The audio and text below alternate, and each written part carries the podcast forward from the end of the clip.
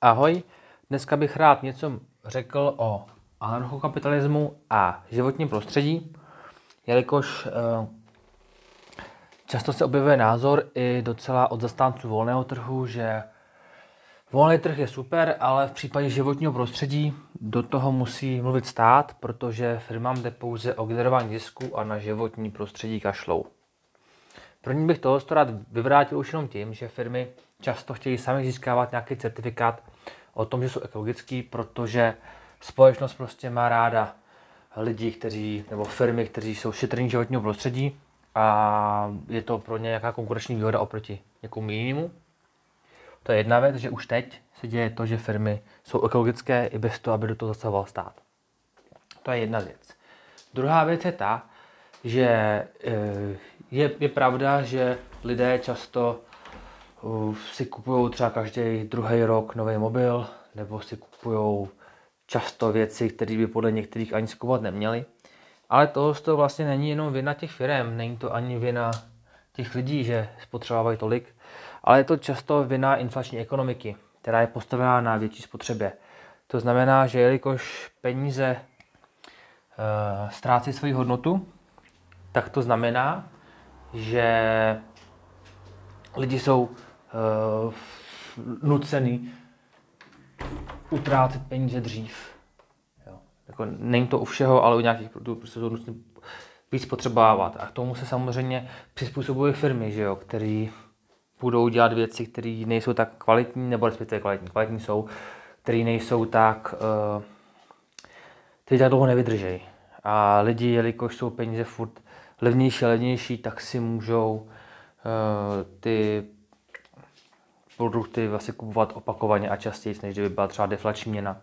Kdyby byla deflační měna peníze naopak na hodnotě, na hodnotě uh, posilovali, tak by se spíš lidé rozmysleli, jestli si něco koupí nebo nekoupí. A byl by, byl by třeba víc ochotný dát víc peněz za něco, co vydrží dlouho. Tak, uh, dál, co tam, co tam ještě je v, v těch argumentech, je to, že uh, firmy v této době, době produkují negativní externality, což jsou nějaké uh, hm, vypouštění věcí do ovzduší nebo do vody.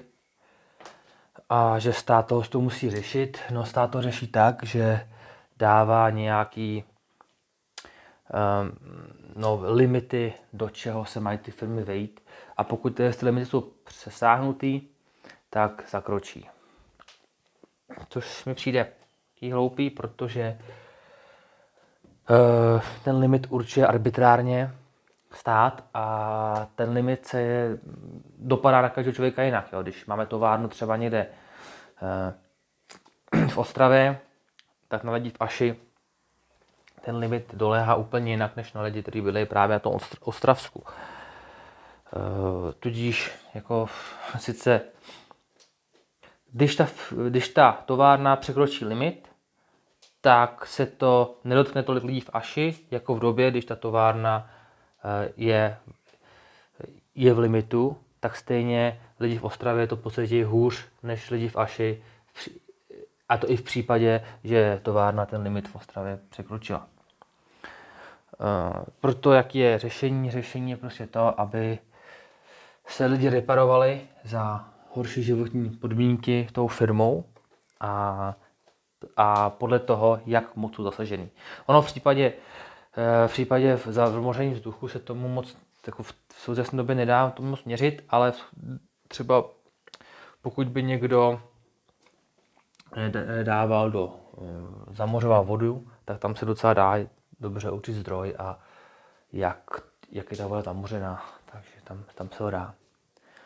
No, že aby jsme to shrnuli nakonec, že není pravda, že firmy uh, kašlu na životní prostředí, proto je pravda, že firmy sledují zisk, ale v současné době je po ekologii a ekologických firmách a výrobcích takový zájem, že často ten zisk budou spíš vyšvat tím, když budou eh, ekologičtí, protože si nezlepší PR. Plus ještě často ekologičtější způsob výroby, neříkám, že vždycky, ale často bývá právě i efektivnější, protože, protože spotřebuje větší, přetransformuje větší vstupu na výstup, to znamená, že je jakoby účinnější, efektivnější. Další věc, co eh, to ničí životní prostředí nejvíc, je právě inflační ekonomika. Ehm, a to jsem vlastně ještě neřekl, je odpadové hospodářství, který eh, svoz odpadu částečně hradí stát. Eh, svoz odpadu není tržní, to znamená, že lidi ani firmy neplatí plnou cenu za likvidaci a svoz odpadu. Kdyby to tak bylo, tak by hned byla větší poptávka po bezobalových věcech a odpadu by bylo určitě méně, protože ty ekonomické incentivy by byly docela, docela vysoké pro to, aby, eh, aby lidi šetřili právě, nebo nemuseli by ani šetřit s těma obal, nemuseli by ani um, nekupovat obaly, ale mohli by je lépe doma zpracovávat a dělat z nich nějaké věci, protože likvidace toho odpadu by byla drahá. Pak tam ještě bylo, uh, to už jsem teď pozapomněl, co to byl ten, ten poslední bod, který jsem, který jsem chtěl zmínit. Jo, ty externality, že externality je hloupost, aby to řešil stát, když stát vlastně sám uh, říká, do jaké míry je možné ničit nebo zamořovat životní, životní prostředí uh, ostatním lidem. Tak, to by bylo asi všechno. Budu rád, když mi když tak pošlete nějakou, nějaké otázky.